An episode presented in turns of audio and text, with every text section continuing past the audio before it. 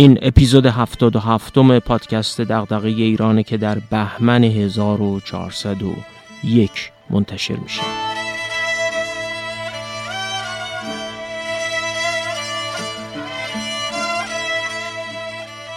تو اپیزودهای قبلی شرح کتاب توسعه یا چپاول پیتر ایونز رو شروع کرده بودیم و چهار قسمت از اون رو ارائه کردیم.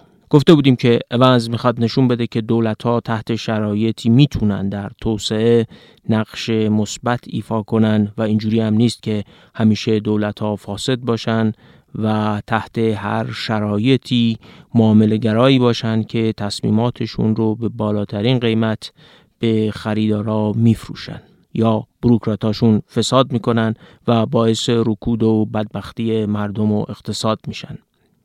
اونز با ارائه روایت های تاریخی از عملکرد دولت های ژاپن، کره جنوبی و تایوان اونا رو دولت های توسعه گرا نامیده و با ذکر تاریخ مداخله دولت کره جنوبی در صنایع فولاد و خودروسازی یا نقشافرینی تایوان در صنایع نساجی نشون میده که داره درباره یه واقعیت تاریخی حرف می‌زنه.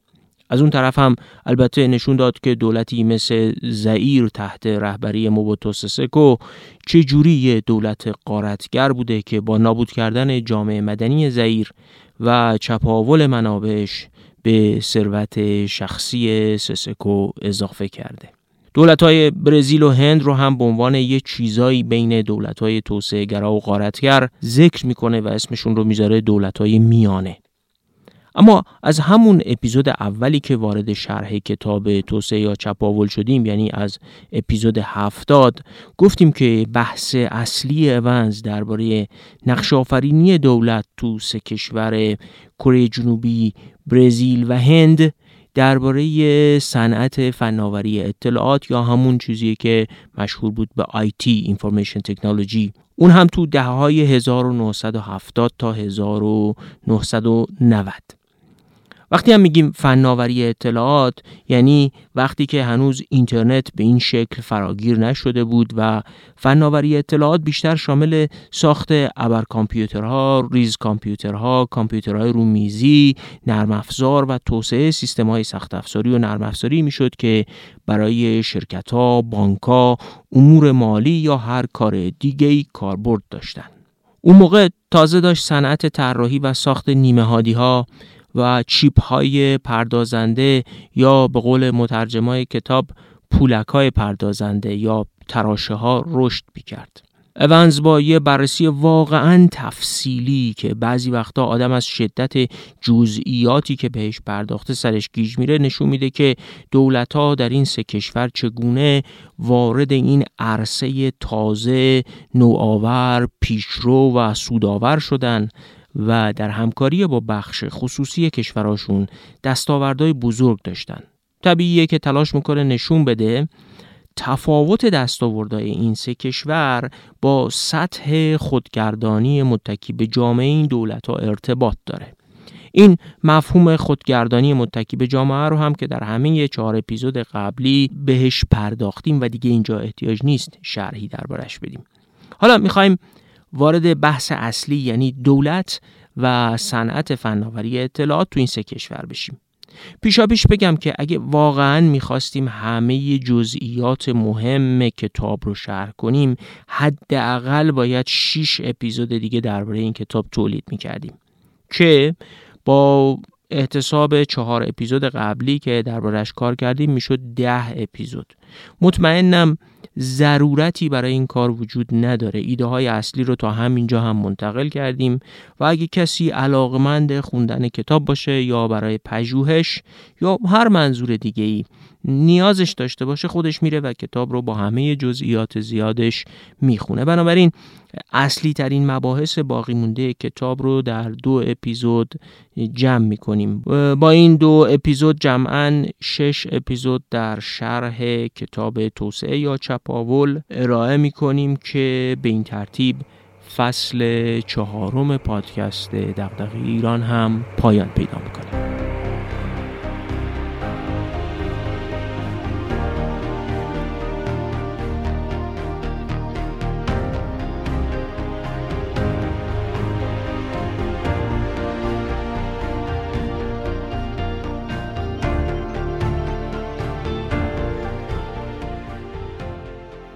کتاب یکی از مهمترین ابزارهای آگاهی بخشی تو طول تاریخ بوده.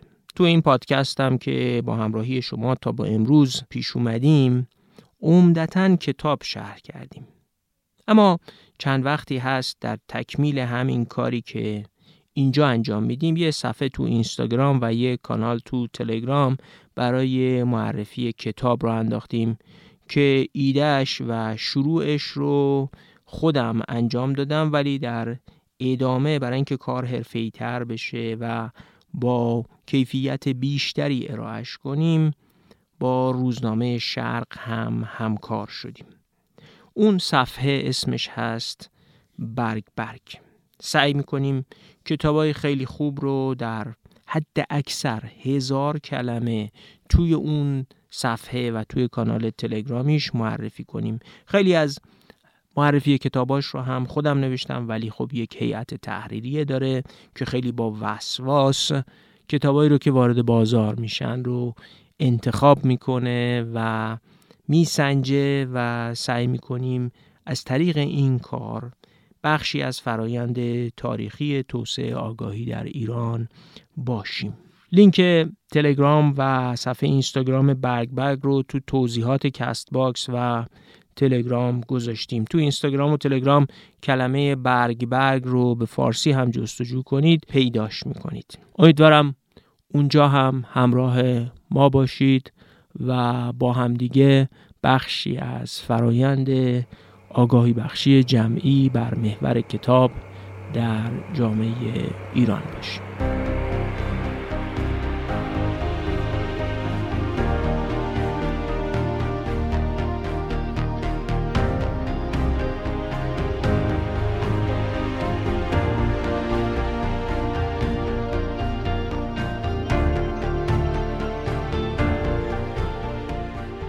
تو این روزگار نمیشنوید که بریتانیا بازیگر مهمی در صنعت فناوری اطلاعات باشه. اما همیشه اینجوری نبوده. تو دهه 1950 صنعت کامپیوتر بریتانیا با آمریکا برابری می‌کرد. اما فقط چهار دهه بعد یعنی تو دهه 1990 آخرین شرکت مهم صنعت فناوری اطلاعات بریتانیا یعنی شرکت ICL رو هم یه شرکت ژاپنی به اسم فوجیتسو خرید.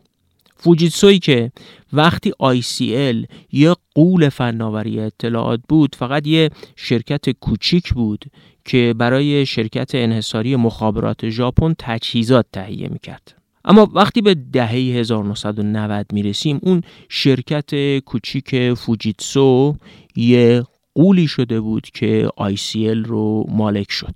واقعیت اینه که دولت بریتانیا هم مثل دولت ژاپن و بعدها کره، برزیل و هند تو بازار فناوری اطلاعات مداخله می کرد. اصلا فناوری اطلاعات انگلستان مثل آمریکا بخشی از سیاست دفاعی این کشور و با مداخله سنگین دولت تعریف شده بود.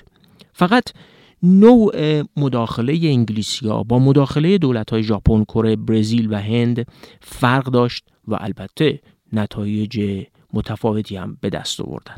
اول هند، بعد برزیل و آخر همه کره وارد فناوری اطلاعات شدن. هندیا هدفشون خودکفایی بود یعنی تأمین تقاضاهای داخلی با حداقل وابستگی به محصولات خارجی ایده خودکفایی هم کاملا الهام گرفته از ارتش هند بود. رقابتی که هند با چین داشت بلخص بعد از شکست سال 1962 از ارتش چین و مناقشه‌ای که با پاکستان داشتن محرک این کار در ارتش هند بود. یه شرکتی هم بود به اسم بل یا بهارات الکترونیک که برای ارتش تجهیزات الکترونیک می ساخت سرمایه خارجی هم تو هند زیاد نبود و همین مشوق بیشتری برای خودکفایی بود. هندیا جسور بودند و فکر می‌کردن نیروی فنی داخلیشون از پس ساخت کالاهای صنعت فناوری اطلاعات برمیاد. دو چیز هم نداشتن. اول بلد نبودن نقش قابلگی انجام بدن و سرمایه داخلی رو به این عرصه بکشونن. دوم اصلا پیوند زدن سرمایه ملی و داخلی با سرمایه های فراملی و خارجی تو کارشون و تو ایدئولوژیشون اصلا نبود. برزیلیا داستانشون خیلی فرق می‌کرد. برنامه ریزای برزیلی که چپگرا بودن و حساس به نابرابری می‌دونستند که اگه می‌خوان عدالت اجتماعی در جامعه برزیل رو افزایش بدن باید ساختار تولید کالا تو این کشور رو عوض کنن. بزن یه نکته تو پرانتز بگم. راستش این نکته یه که هنوزم تو ایران احساس می‌کنم فهم نشده و در سیاست گذاری باستاب نداره. توضیحش مفصله ها ولی خلاصش اینه که تا وقتی مثلا کالای کشاورزی کم ارزش تولید می‌کنی نمی‌تونی دستمزد نیروی کار رو بالا ببری و رفاه و عدالت بیشتری ایجاد کنی. بنابراین ساختار تولید کالایی هر کشور رو نابرابریش اثر داره. حالا برگردیم به داستان برزیلیا. این برنامه برزیلی ملیگراهایی بودند که خیلی هم سواد درست حسابی و آشنایی با صنعت آیتی آمریکا داشتن. ریشاشون باعث شده بود که بهشون بگن ریشوهای جوان. اینا آرمان و به قول امروزی ها عشقشون پیشبرد برنامه آیتی برزیل بود. برزیل یه گذشته صنعتی موفقی هم تو دهه 1960 داشت. ارتش برزیل هم عین ارتش هند کلی تولید کننده دولتی تجهیزات دفاعی داشت و همراهش یک برنامه توسعه آیتی هم داشت. دنبال ساختن یه طبقه کارآفرین ملی ضد استعمار نو هم بودن. ولی خب چپگرایی این ریشوهای جوان با راستگرایی و ضد سوسیالیسم بودن ارتش همخونی نداشت و یه تعارضاتی بین این بروکراسی ریشوهای جوان با ارتش و نظامیا وجود داشت. یه مشکل دیگه تو برزیل برخلاف هند این بود که شرکت های فراملی خارجی از دهه قبل تو برزیل لونه کرده بودند و قدرت داشتند خیلی سال قبل از اینکه ریشوهای جوان بخوان صنعت ملی آیتی درست کنن شرکت های خارجی مثل آی بی ام تو برزیل جا افتاده بودن.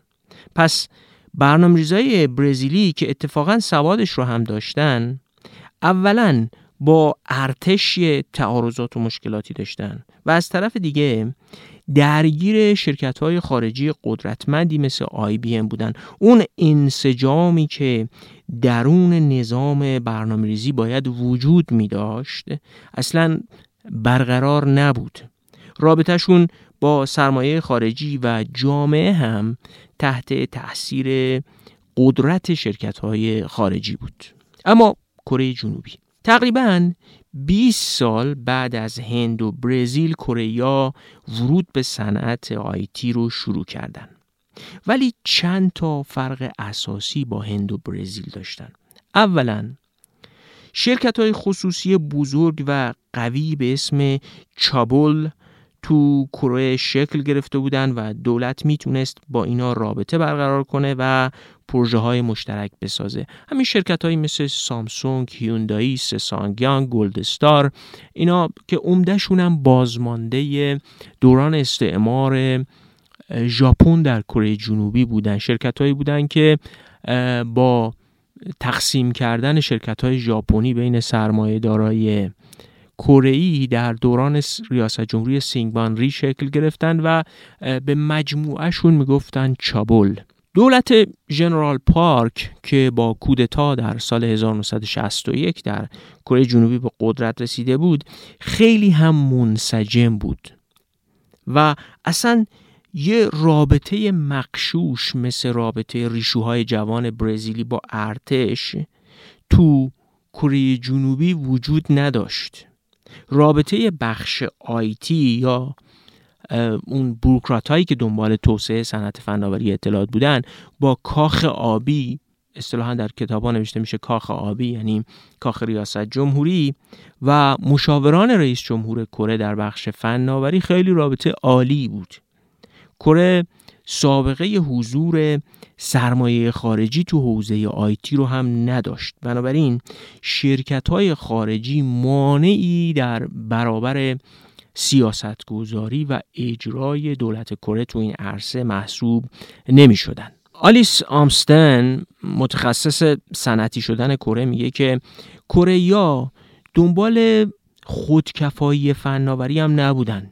اون چیزی که هندیا دنبالش میگشتن. فقط می‌خواستن پیوندهای بین توسعه فناوری داخلی با فناوری خارجی رو تقویت و تکمیل کنن. با این هدف که توانایی داخلیشون رو بیشتر کنن و دنبال جذب فناوری بودن نه استقلال.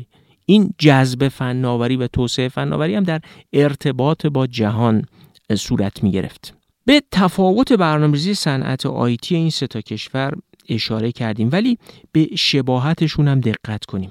اولا تو هر سه کشور یک گروه کوچیکی از آدمای متخصص و با انگیزه بسیار بالا مثل ریشوهای جوان برزیلی مثل بروکراتای هندی مثل بروکراتای کره که برنامه‌ریزی آیتی رو انجام می‌دادن پیگیر کار بودن. سوادش رو هم داشتن. همشونم ملیگرایانه می‌خواستن از این صنعت برای افزایش قدرت کشور استفاده کنن. جالبه که هر سه کشور به شدت تحت تاثیر ارتشاشون هم بودن. برزیل تو عصر کودتاها بود و دولت نظامی ها اصلا سر کار بود و مقامات ارتش و مقامات امنیتی برزیل آشکارا از توسعه صنعت آیتی دفاع می‌کردن.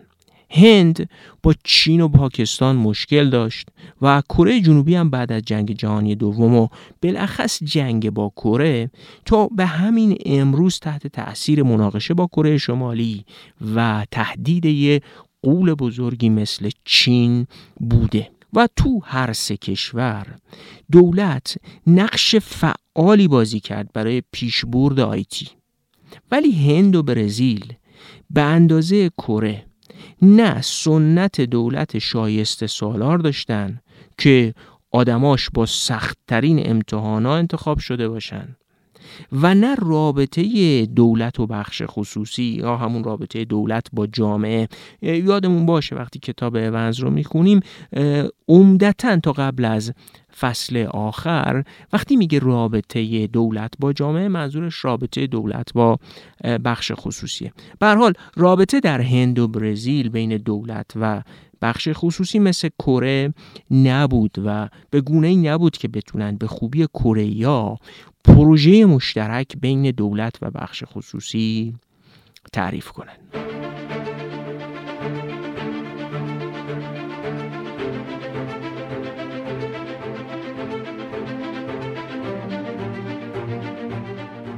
هر سه کشور هند، برزیل و کره جنوبی با شباهت ها و تفاوت هایی که گفتیم سیاست حمایتگرایی رو در پیش گرفتن. با انواع محدود کردن واردات گذاشتن تعرفه و سیاست های خرید از محصولات شرکت های داخلی سعی کردن از صنایع آیتیشون حمایت کنن. بدیهیه که برزیل با سابقه حضور شرکت های خارجی کارش سختتر بود. کره یه تفاوت جدی داشتن. تعریفشون از استقلال فرق می‌کرد. اونا همونجوری که گفتیم دنبال جذب و درونی کردن فناوری خارجی بودن نه خودکفایی. به شرکت های داخلی هم که انتظار داشتن ازشون حمایت بشه حالی کرده بودن که وقتی حمایت میشید که کارایی نشون بدید. تولید با کیفیت داشته باشید و بازار خارجی به دست بیارید و تو بازار جهانی بتونید رقابت کنید. کافی نبود که در داخل به هر قیمتی با هر کیفیتی به پشتوانه هزار جور رانت کالا تولید کنن بدن دست مصرف کننده بدبخت کره باید تو بازار جهانی یه چیزی می شدن جالبه که با همین روی کرد هیچ سازمان مقررات گذار خاصی برای صنعت آیتی هم تو کره ایجاد نشد. درست عین ژاپن. هر کی تو بازار جهانی کارآمد بود حمایت می‌شد. قابلگی کردن کره و به تولد یه صنعت آیتی قابل رقابت جهانی کمک کردن. هند و برزیل اما رفتن سراغ متولیگری و گاهی هم تولید توسط خود دولت یعنی متصدی شد دولت.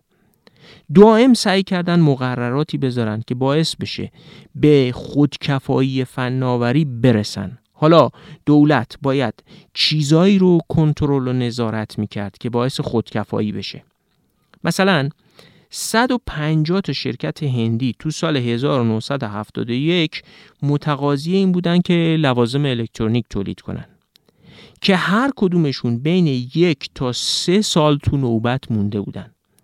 وزارت دفاع هند متصدی صدور مجوز این حوزه بود و به یه نوعی اصلا هم علاقه نداشت که علاوه بر شرکت های دولتی کسی وارد بشه. بنابراین هی دائم مقررات میذاشتن که این شرکت ها رو دونه دونه ارزیابی بکنن ببینن به کی مجوز بدن به کی مجوز ندن کی کیفیتش بالاست کی تکنولوژیش بالاتره کی می‌تونه به خودکفایی برسونه کی نمی‌تونه خودکفایی ایجاد کنه. هندیا به همین ترتیب سعی کردن از طریق یه شرکت دولتی کامپیوتر سازی رو توسعه بدن و نتیجه این شد که بین سالهای 1971 تا 1978 یعنی تو 7 سال فقط تونستن 100 دستگاه کامپیوتر تولید کنن که از این 100 تا دستگاه فقط 4 تاشو تونستن به بخش خصوصی بفروشن. یعنی این تجربه متولیگری و تصدیگری دولت هند تو اون دوران دهه هفتاده. تجربه شبیه به همین رو هم برزیلیا با یه شرکتی به اسم کوبرا داشتن. شرکتی که با مشارکت نظامیا و تکنوکرات های ملیگرا متولد شد. ابتکارش دست دولت بود ولی خب مالکیتش رو بین دولت و یه شرکت خصوصی و یه شرکت خارجی تقسیم کرده بودن. حتی این شرکت موفق شد یه کامپیوتری تولید کنه به نام کوبرا 500 که خیلی فناوری خوبی هم داشت و حتی فناوریش بر بقیه کامپیوترهایی که تو برزیل بودن هم یه برتریایی داشت و حتی اونا رو شکست داد. بعدم رفتن دنبال اینکه یه نسخه سیستم عامل بنویسن که رقیب Unix بشه و اتفاقا موفق شدن. گواهینامه بین المللی لازم برای تایید این سیستم عامل به جای Unix رو هم بگیرن اون موقع در دهه 1980 شرکت کوبرا بیشترین تعداد برنامه نویس تو کل آمریکای جنوبی رو تو خودش جمع کرده بود. اونز معتقده دولت برزیل با شرکت کوبرا سعی کرد که متصدی بشه و کوبرا هم اتفاقا تونست توانایی فنی برزیلیا در طراحی کامپیوتر و نوشتن نرم افزار رو نشون بده. اما مشکل کجا بود؟ مشکل این بود که این شرکت به هیچ موفقیت تجاری نرسید و معلوم شد بین اینکه شما به یه فناوری دست پیدا کنی و یه نمونهش رو تولید کنی مثل Cobra 500 مثل سیستم عامل جای Unix یا مثل اون سیستم کامپیوتری که هندیا طراحی و تولید کردن.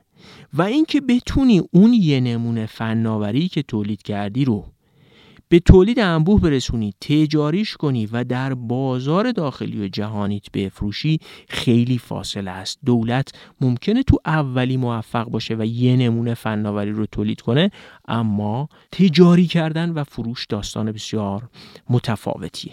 اینا که گفتیم البته به این معنا نیست که این شرکت های دولتی هند و برزیل بیخاصیت بودن. اولا معلوم شد که این شرکت ها اگه وارد کارایی بشن که یه فایده اجتماعی گسترده داره می‌تونن موفق باشن مثلا همون شرکت هندی تونست یه برنامه فروش بلیت قطار برای هند با اون جمعیت میلیاردی بنویسه که خیلی هم موفق بود. یا همین شرکت دولتیه هر سال صدها مهندس رو تربیت می‌کرد که اینا از این شرکت دولتیه می‌رفتن بیرون و سرریز می‌کردن تو شرکت های خصوصی هندی. نکته مهمش اینه که اونا در تولید کالایی که بشه در بازار به مصرف کننده فروختش ناکام بودن. در از تجربه هند نشون داد که شرکت های دولتی می‌تونن مکمل بخش خصوصی باشن. مشروط به اینکه دولت بتونه اونا رو به شکل خلاقانه ای و بسیار کارآمد به کار بگیره. شرکت های دولتی نباید جانشین یا رقیب بخش خصوصی بشن. اونا باید کاری کنن که بخش خصوصی از پسش بر نمیاد مثل همون کاری که هندیا کردن. نوشتن یه برنامه با میلیون ها خط کد که سیستم قطارهای هند رو سامان می‌داد فروش بلیتش و شرکت های خصوصی یا نمی‌تونستن یا اصلا واردش نمی‌شدن. یا تولید یه سیستم های بسیار بزرگی که بخش خصوصی از پسش بر نمیاد و اون سیستم ها هم بازاری نیستن یعنی قرار نیست مثلا میلیون ها نسخه ازش فروخته بشه. برای یه شرکت خاص برای یه کار خاص و مثلا برای یه کاری مثل فروش بلیت های قطار در راهن دولتی هند کاربرد داشت. اونز یه جمله سریح در این باره داره. میگه که نشاندن شرکت های دولتی به جای تولید کنندگان خصوصی به منظور تولید کالا کار اشتباهی است. چنین کاری سبب می شود منابع کمیاب دولت به فعالیت هایی هدایت شود که دولت در آنها هیچ مزیت نسبی نهادی ندارد. دولت و کارآفرینان داخلی را رو در روی هم قرار می دهد نه کنار هم. و قابلیت شرکت های دولتی به عنوان خواستگاه فناوری داخلی دچار معزل می شود یعنی خیلی سریح معتقده که شرکت های دولتی می‌تونن خواستگاه فناوری باشن چون خیلی هزینه توشون مهم نیست. می‌تونن بسیج نیرو انجام بدن و مثلا یک نمونه از فناوری تولید کنن. اما اینکه این فناوری به تولید انبوه تجاری سازی یا سوداوری برسه کار دولت نیست.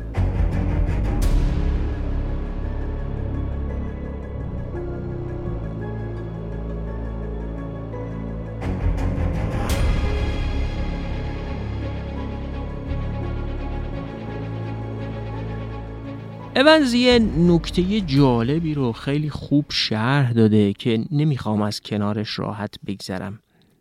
میگه کارکنان این بخش آیتی تو دولت هند و برزیل خیلی هم سالم بودن و تو هند حتی این آدما به ایثار و فداکاری هم مشهور بودن. ولی چون هدف گذاری و سیاست گذاری توسعه صنعت آیتی هند و برزیل کیفیت اون هدف گذاری و سیاست کره رو نداشت و اون رابطه بین شرکت ها و دولت وجود نداشت. همین آدمای سالم ایثارگر فداکار موفقیتی به اندازه کره جنوبی به دست نیاوردن. یعنی عدم موفقیت همیشه نتیجه فساد دولتیان نیست. انتخاب هدف و سیاست غلط باعث میشه اصلا انرژی ها هدر بره و به نتیجه هم نرسن. یه دهه طول کشید تا دولت هند رضایت بده شرکت های بخش خصوصی وارد این حوزه بشن بعد از اون شکستایی که تجربه کردن. بالاخره تو دهه 1980 بود که بروکرات های هندی قبول کردن بخش خصوصی بیاد و از اختیارات خود دولتی ها کم بشه. و اینجا هم باز اونز یه نکته ناب میگه. معتقد این بروکرات های هندی اگه آدم های سالمی نبودن اگه فاسد بودن اگه قدرت طلب بودن و خوششون میومد که مدیرای شرکت های دولتی همجوری جلوشون صف بکشن دلار راست بشن تن به کاهش اختیارات خودشون اصلا نمی‌دادن. اما اینا تکنوکرات های سالمی بودن که عین ریشوهای جوان برزیلی و برنامه ریزای کره می‌خواستن پروژهشون جلو بره. می‌خواستن صنعت آیتی هند قوی بشه. بذارید عین جملهش رو بخونم ارزشش رو داره. میگه این بروکرات ها غرق در پروژه‌ای تحول آفرین بودند که جذابیت آن بیش از نیازهای کوچک شخصی بود. می‌خواستن کشورشون پیش بره. می‌خواستن آیتی گسترش پیدا کنه. اینکه حالا خودشون دل دوزی بکنن و یه پولی جمع بکنن این هدف کوچیک پیش اون هدف بزرگ رنگ میباخت. در اصل می‌خوام از کنار این نکته طلایی که اونز میگه ساده نگذریم. برنامه ریزای هندی و برزیلی با اون روحیه ملیگرایی یه روایت درونی از هدف مهمشون داشتن. یه مأموریت برای کشورشون اونا رو منسجم می‌کرد. اونا آدمای درجه یک متخصصی بودن که از پیشرفتن پروژهشون لذت می بردن نه اینکه چهار تا مدیر بخش خصوصی بیشتر جلوشون دلار راست بشن اینا کیف کنن. اونا با پیشرفت حوزه تخصصی خودشون ارضا می شدن و رضایت از زندگی به دست می آوردن اما وقتی آدمی غیر متخصص باشه هیچ برنامه تخصصی مشخصی نداشته باشه. هیچ روایت معنابخش و منسجمی از کارش نداشته باشه و فقط اومده باشه که یه پست رو به عبارت بهتر قصب کنه. هیچی جز منافع شخصیش و قصب کردن یه پست بالاتر و یه ارتقای سیاسی رازیش نمی‌کنه. به این ترتیب اون نکته نابی که باید دریافت اینه. ناشایست سالاری. اجرای هر پروژه ملی گرایانه تخصصی بین دولت و بخش خصوصی رو ناممکن می‌کنه چون ناشایسته ها اساساً پروژه تخصصی برای پیش بردن ندارن و هیچ چیز جز بالا رفتن از نردبان قدرت نمایش سیاسی و رسیدن به منافع شخصی کوچیک رازیشون نمی‌کنه. برگردیم به بحث برزیل و هند و کره جنوبی درسته برزیل و هند خصوصیات کره جنوبی رو نداشتن اما همون کیفیاتی که تو تیم برنامه‌ریزی توسعه آیتی بود خیلی کارشون رو جلو برد. از یه جا نوشته مسیر مؤسسات قانونگذار برزیل نشان می‌دهد که چگونه سیاست های گلخانه‌ای به شمار اندکی از افراد بسیر در دستگاه دولت امکان می‌دهند که به های شگفتانگیز تحول تبدیل شوند. ولی خب همین سیاست حمایت گلخانه‌ای بدون فشار دولت برای کارایی بیشتر و کسب بازار بین المللی تحقیق و توسعه رو تو شرکت های برزیلی به یک کار احمقانه تبدیل کرده بود. شرکت هایی که دنبال تحقیق و توسعه می‌رفتن عین سادلوهایی بودن که مثل بقیه دنبال رانت نبودن. دولت شده بود یه متولی یه کسی که مقررات میذاشت و مثلا امتیاز تولید فلان دستگاه رو می‌داد به این یا نمی‌داد به اون. و به خاطر ظرفیت محدودش خیلی هم کار بود. تا می‌خواست تصمیم بگیره کی مجوز کارخونه داشته باشه کی مجوز داشته باشه فلان دستگاه رو تولید بکنه کی وام بگیره کی نگیره خیلی طول می‌کشید. ولی همونجور که گفتیم و ایونز هم تصریح می‌کنه این سیستم بخش آیتیش فاسد نبود. به همین دلیل تا یه حدودی تونست نقش قابلگی رو برای تولد یه صنعت آیتی تو برزیل ایفا کنه. دولت تو کره جنوبی اما به جای اینکه خودش رو درگیر مقررات و مجوز کنه بیشتر دنبال بازده و ترکیب محصول بود. چی تولید می‌کنید و با چه اندازه از کارآمدی همین دو تا سوال بیشتر دولت کره نداشت. البته حمایت هم می‌کرد. شرکت های کره ای که تولید رو شروع کردن دولت رفت محصولاتشون رو خرید و یه بازار بزرگ براشون درست کرد. و البته برخلاف هند و برزیل اصلا دولت وارد تولید محصولات صنعت آیتی هم نشد. اونا فقط سعی کردن شرکت های کره مناسب رو گزینش کنن و رشد بدن. مسئله این نبود که دولت کره کمتر از برزیل یا هند مداخله می‌کرد. فقط شیوه مداخلش فرق داشت. نکته جالب اینه که اونا کاری که ظرفیتش رو نداشتن انجام ندادن. ظرفیت این رو نداشتن که تشخیص بدن کی باید چی تولید کنه. بنابراین نرفتن سراغ مقررات گذاری تولید. فقط گفتن هر کی هر چی می‌تونه تولید کنه.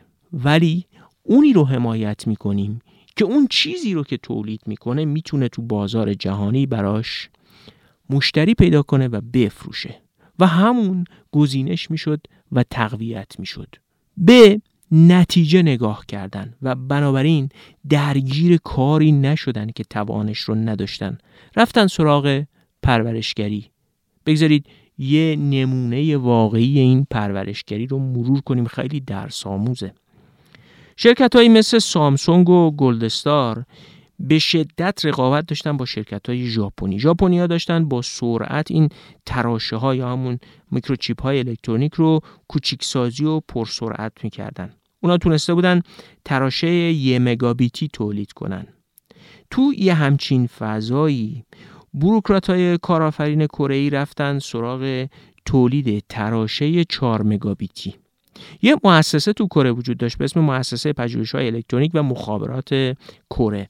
1200 تا پژوهشگر داشت و مثلا دهه 1980 120 میلیون دلار بودجه تحقیقاتی. اصلی ترین سازمان پژوهش تو صنعت آیتی کره بود در اصل. به شرکت ها هم اومدن وامای 30 تا 200 میلیون دلاری دادن که بیان تو این پروژه تولید تراشه 4 مگابیتی مشارکت کنن. شرکت ها هم می‌دونستن که اگه مشارکت نکنن آینده رو از دست میدن. رقابت ژاپنیا رو جلو خودشون می‌دیدن. این مؤسسه هم روی کاری که شرکت ها می‌کردن نظارت می‌کرد. نماینده گروه های پژوهشی شرکت ها ماهی یه بار دور هم جمع می‌شدن. پیشرفت کاراشون رو تو همین مؤسسه با هم مقایسه می‌کردن. البته جزئیات رو افشا نمی‌کردن که اون بخش محرمانه کارشون حفظ بشه. و اون مؤسسه پژوهش های الکترونیک و مخابرات کره بر اساس پیشرفت کار به این شرکت ها وام می‌داد. سامسونگ اون موقع تو صدر این شرکت ها بود و بقیه هم معتقد بودن که باید دنبال سامسونگ تو این کار جلو برن. دولت داشت شرکت ها رو تو تحقیق و توسعه هول می‌داد و هر کی همراه نمی‌شد حمایت هم نمی‌شد. و به این ترتیب بود که 64 درصد هزینه تحقیق و توسعه تو سال 1987 رو برای یه همچین پروژه دولت تقبل کرد. می‌بینید که دولت کره هم یه ساختار منسجمی داخل خودش داشت که طرح تعریف کنه تشخیص بده که باید بره تراشه 4 مگابیتی تولید کنه. می‌تونست نظارت هم بکنه. و شرکت های قوی هم وجود داشتن که بیان همکار دولت بشن. و هم این سیستم بروکراسی می‌تونست یه مکانیسم خوب پیشبرد کار رو تعریف کنه. بعدا پروژه سیستم های سویچینگ صنعت مخابرات رو با همین مکانیسم جلو بردن و باعث شدن که تعداد خطای تلفن از 3 میلیون خط در اوایل دهه 1980 برسه به 10 میلیون خط در 1987 دولت.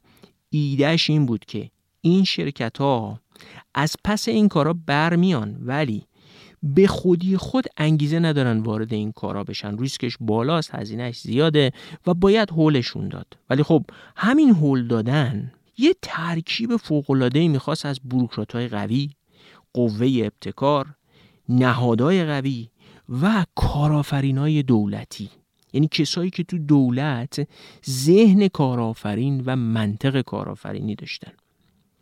بروکراتایی می‌خواست که اون روایت قوی و تخصصی از کارشون رو داشته باشن و یه چیزی فراتر از منافع کوچیک شخصیشون اونها رو به پیشرفت کشور متعهد کنه. این بروکراتی که از دل اون سیستم شایسته گزین و سختگیر امتحانات کره بیرون اومده بود قابلیت های اولیه همچین روایتی و یه همچین عمل کردی رو داشت. خیلی روشنه که نوع رابطه دولت کره جنوبی با صنایعش با نوع رابطه دولت هند و برزیل با صنایعشون فرق داشت. دولت کره جنوبی یه رابطه پرورشگری دقیقی با صنایع خصوصی تعریف کرده بود و دقیقا پروژه مشترک رو هم در ساختن تراشه 4 مگابیتی و هم در ساختن سیستم switching تعریف کرده بودند. اما دولت های هند و برزیل رفتن که با شرکت های دولتی مثل ECIL در هند یا شرکت Cobra در برزیل خودشون متصدی و تولید کننده فناوری و فروشنده تو بازار بشن. تازه کره یه کار دیگه هم کردن. وقتی قطعی شده بود که صنعت آیتی باید یکی از شش صنعت اصلی پیشران کشورشون باشه سرمایه گذاری تو آموزش رو هم شروع کرده بودن. کره که در اواخر دهه 1980 جمعیتش کلا از یک سوم جمعیت برزیل هم کمتر بود یک و نیم برابر برزیل دانشجوی ریاضی و علوم کامپیوتر و مهندسی داشت. و فارغ التحصیلای این رشته ها تو کره دو برابر همین فارغ التحصیلات تو انگلستان بود. اول اپیزود گفتم انگلستان دهه 1950 صنعت فناوری اطلاعات پیشرفته داشت و دهه 90 از دست داد. اینجا می‌تونیم این دلیله رو ببینیم. دولت به جای اینکه ظرفیت های کمیاب خودش رو صرف مقررات تولید یا مجوزدهی کنه نیروش رو صرف هماهنگی کرد. نیروش رو صرف این کرد که به پروژه مشترک بین دولت و شرکت های بخش خصوصی شکل بده. سعی کرد شرکت ها رو با هم هماهنگ کنه تقویت آموزش انجام بده و نیرو انسانیشون رو تولید کنه. دولت دقیقا همون کاری رو انجام داد که باید انجام می‌داد. اما دولت تو هند و برزیل هیچ وقت نتونست شرکت ها رو با دولت و خود شرکت ها رو با هم هماهنگ کنه. و پرورشگریش در حد همون حمایت گلخونه‌ای در قالب تعرفه و محدود کردن واردات باقی موند. کاری که ظاهرا تنها هنر مهم دولت تو کشورهای مثل ایران هم هست. تعارضات درون دولت ایدئولوژی های معطوف به خودکفایی نوع رابطه بروکراتا با نظامیا و البته فقدان یه ساختار شرکتی مثل چابل های کره تأثیر شدیدی رو این وضعیت تو کشورهایی مثل هند و برزیل داشت.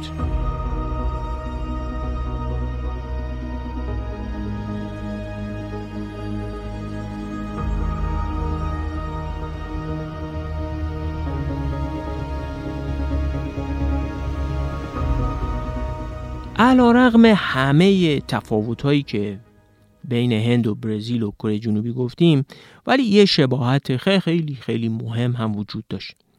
حمایت دولت تو هر سه کشور باعث شد که شرکتهایی تو صنعت آیتی ایجاد بشن و قدرت بگیرن. شرکت های برزیلی و هندی مثل شرکت های نوآور پیشرو در ساخت تراشه ها یا صاحب فناوری نشدن.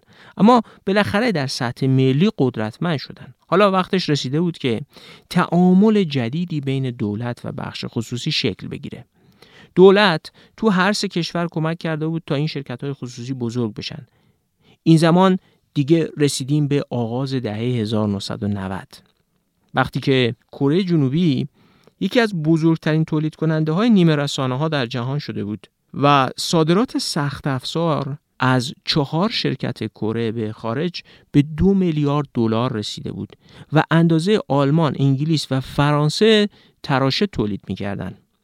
جالبه که اونز می نویسه لازم به تأکید است که توانایی کره در هماوردی با قدرت های پیشرفته صنعتی در عرصه نیمه رسانه ها تقریباً به تمامی مبتنی بر شور کارآفرینی سرمایه گذاران بومی بود که به حمایت دولت پشتگرم بودند.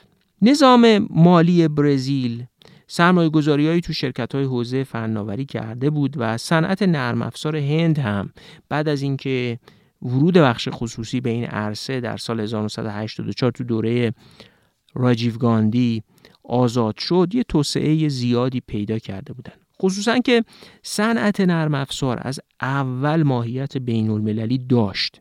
شرکت های بین المللی می‌تونستن تو حوزه نرم افزار با هم کار کنن و نرم افزار حتی می‌تونست بدون بازار داخلی در سطح بین المللی هم فروش بره. بنابراین علا رقم اینکه بازار داخلی هند برای نرم افزار کوچیک بود ولی صنعت نرم افزارش در سطح بین المللی توسعه پیدا کرد.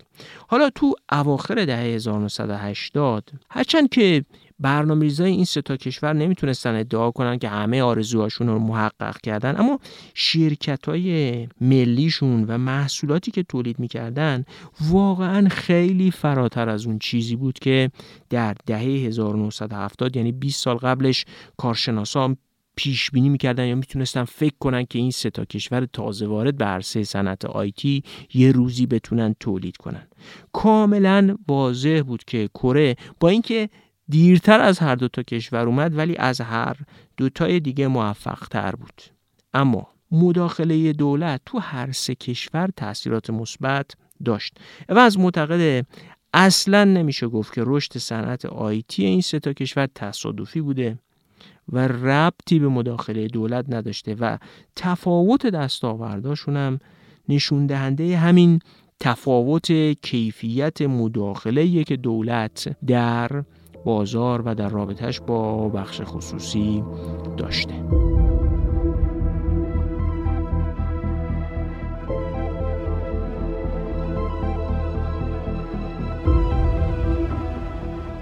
درسته که دولت ها تو هر سه کشور به شکلگیری شرکت های قدرتمند کمک کردن اما وقتی این شرکت ها بزرگ شدن و قدرت گرفتن دو تا اتفاق رخ داد اولا یه مکانیسم جدیدی در جهان شکل گرفته بود به اسم بین المللی شدن شرکت های بزرگ بین المللی مثل آی بی ام و شرکت های داخلی کشورها مثل سامسونگ تو کره یا تاتا در هند یا ایتاوتک در برزیل همکاری بین المللی رو شروع کرده بودند.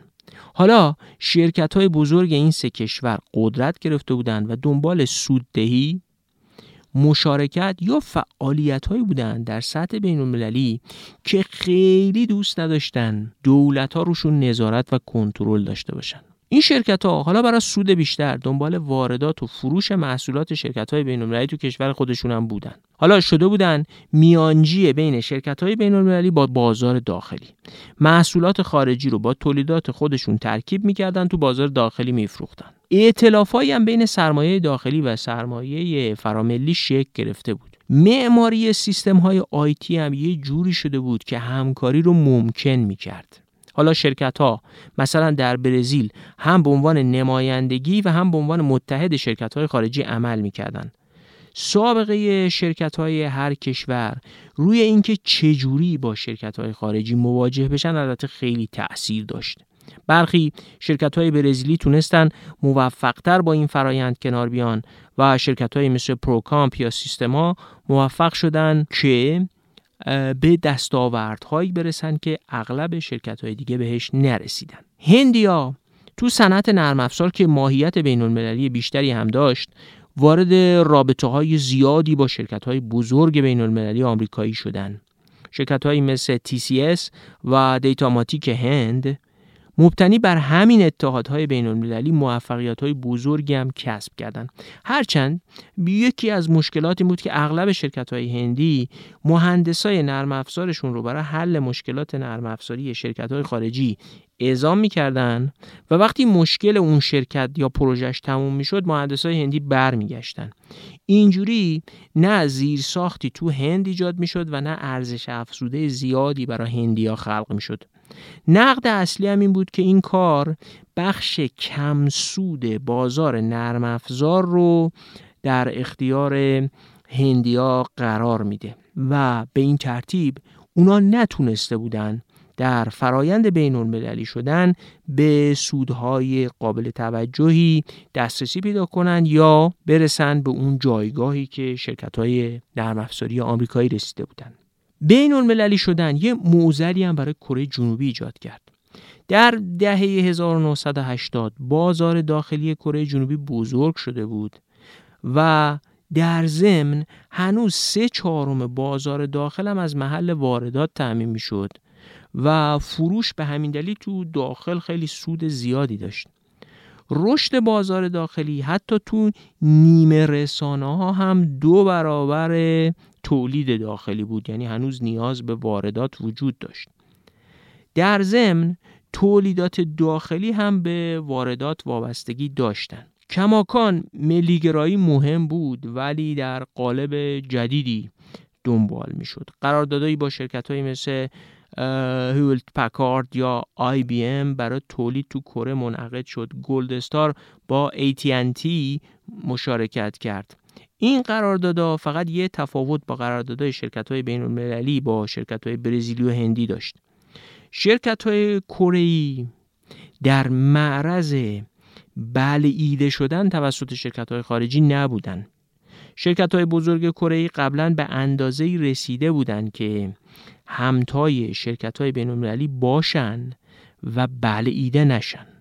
برخی ها معتقدند شرکت های بین المللی در مشارکت با شرکت های هندی و برزیلی به نوعی جایگزین اونا شدن و خودشون رو موظف به توسعه ظرفیت داخلی و فناوری برزیلی و هندی نمی‌دونستن. اما این اتفاق در کره خب نیفتاد. اما علا رغم تفاوتی که بین کره هند و برزیل تو روند بین المللی شدن وجود داشت یه شباهت خیلی روشن هم بود.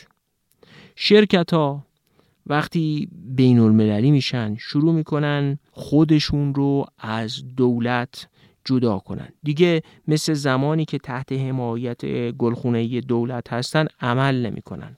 گاهی منافعشون دیگه با داخل و تقاضای داخلی یا حتی ظرفیت های داخلی پیوند نداره و به نفعشونه که تو مسیرهایی حرکت کنن که مطلوب دولت ها یا اون برنامه ریزای اولی که باعث پیدایش همین شرکت های بزرگ خصوصی شدن نیست. بین المللی شدن باعث میشه تقاضای توانایی ها و ظرفیت های جدیدی از دولت ها مطرح بشه. قابلیت دولت ها هم برای اینکه اهداف سیاسیشون رو دنبال کنن کم میشه. بین المللی شدن شرکت ها باعث نمیشه که نقش دولت ها پایان پیدا کنه. فقط دولت ها نقششون عوض میشه. این وضعیت یه نکته بسیار بسیار مهم رو یادآوری می‌کنه.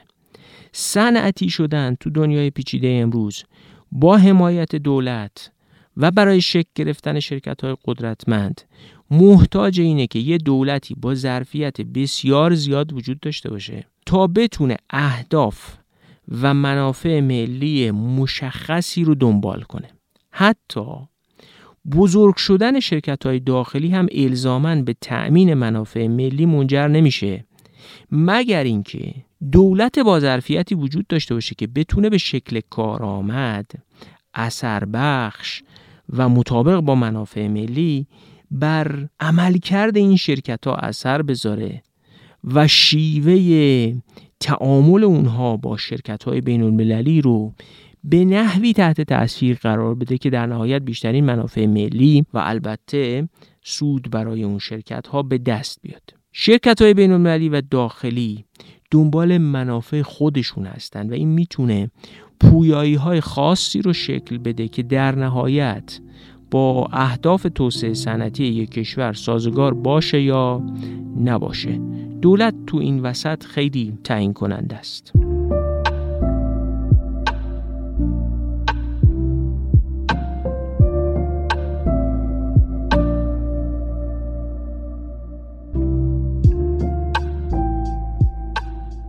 خب ما به پشتوانه همه مباحثی که در چهار اپیزود قبلی درباره نقش دولت در تحول صنعتی ارائه کرده بودیم کل مبحث نقش دولت در تحول صنعت آیتی هند، برزیل و کره جنوبی رو در یه اپیزود مختصر بیان کردیم. سعی کردیم نشون بدیم که چگونه قابلیت های متفاوت دولت ها در درون خودشون و در ارتباط با جامعهشون می‌تونه بر سرنوشت یه صنعت اثر داشته باشه.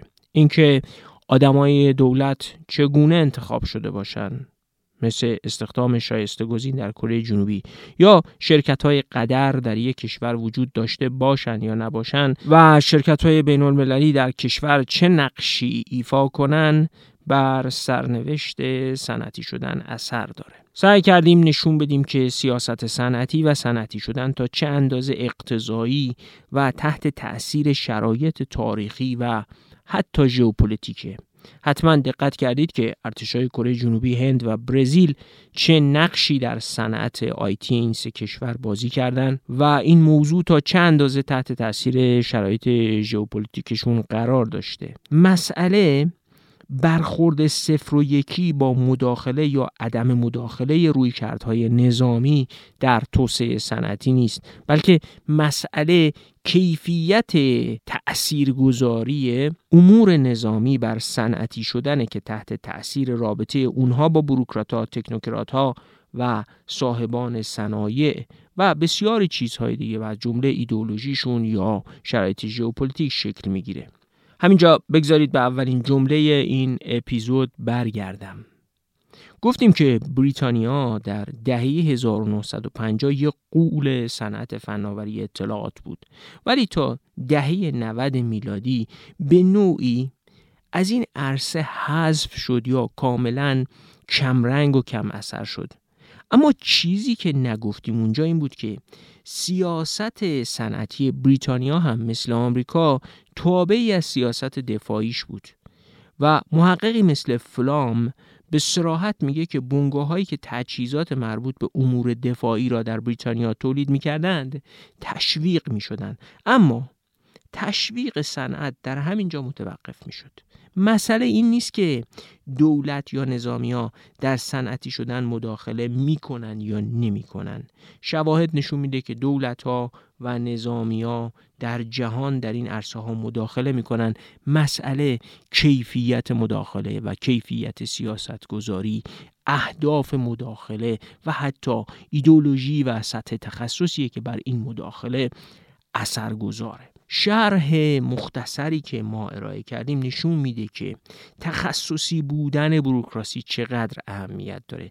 با سواد بودن بروکرات ها و متخصص بودنشون فقط باعث نمیشه که اونا کار تخصصیشون رو بهتر انجام بدن بلکه بر میزان تعهدشون به اهداف تخصصی و روحیه کاریشون تأثیر گذاره اینم یه روایتی از رابطه تعهد و تخصص به این معنا که متخصصا می‌تونن متعهدای بهتری باشن.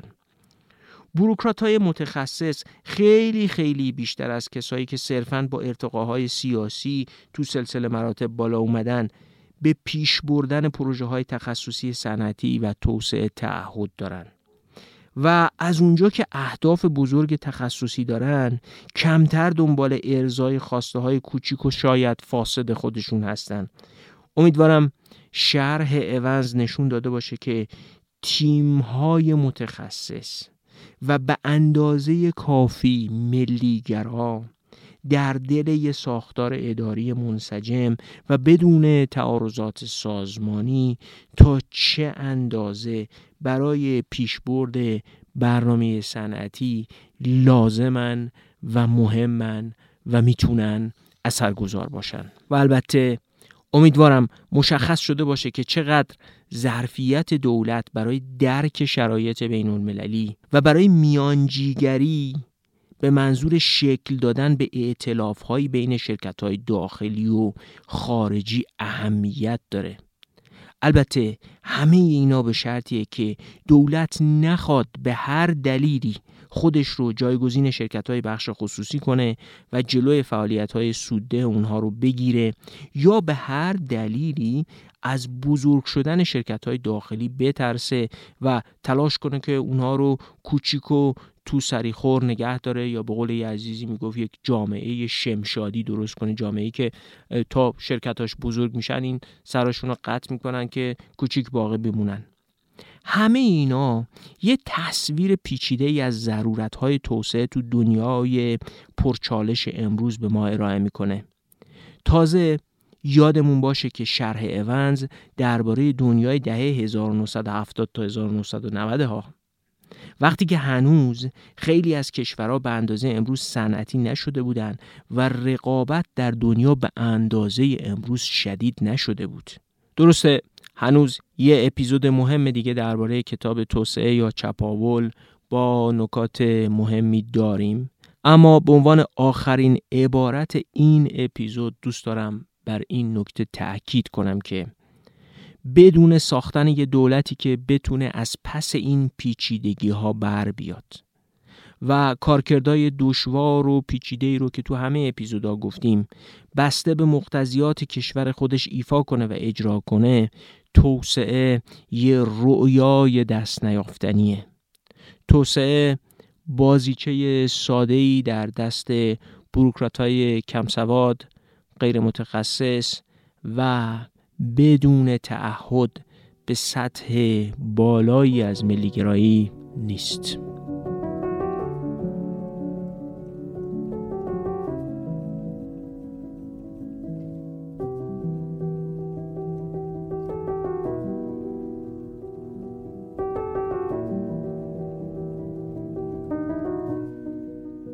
این اپیزود از پادکست دغدغه ایران در استودیوی مؤسسه نیکوکاری رعد ضبط شده.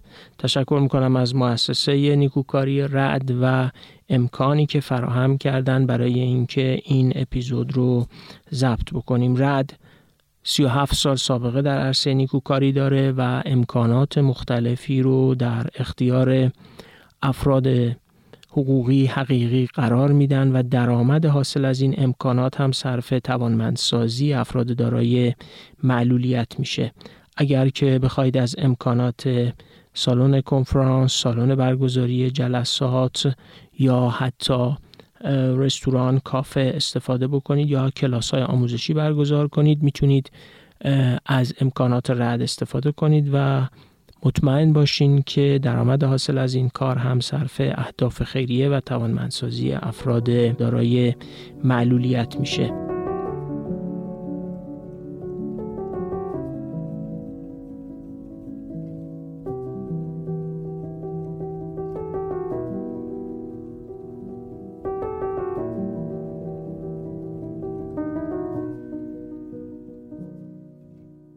خیلی ممنون که این پنجمین اپیزود از مجموعه شرح کتاب توسعه یا چپاول رو با ما همراهی کردید. خودم می‌فهمم که کتاب دشوار و کم خاننده ای رو انتخاب کردم. از اون بدتر اینکه سخت بود از خیلی جزئیات ارزشمندش بگذریم. هرچند این کار رو هم کردیم. اما شما هم خیلی همراهی کردید و انگیزه مهم پیشبرد کار بالاخص تو این کتاب بودید. نمی‌دونم دیگه کی جرأت می‌کنم شرح یک کتابی با این جزئیات و پیچیدگی ها رو شروع کنم. ممنون که تحمل کردید و امیدوارم اپیزود آخر و نتیجه گیری کلی از کتاب رو هم با ما همراه باشید. کاش بیشتر درباره تجربه این چند اپیزود و کتاب اونز برامون بنویسید. نشانی ایمیل ما رو هم که می‌دونید دیرانکست at sign gmail.com ممنون که درباره ما با دیگران حرف می‌زنید. تو فضای مجازی ما رو تبلیغ می‌کنید و تو گروه های مختلف دیگران رو تشویق می‌کنید که ما رو بشنوند. تا اپیزود 78 ششمین قسمت شرح کتاب توسعه یا چپاول و آخرین اپیزود از فصل چهارم پادکست دغدغه ایران. خداحافظ.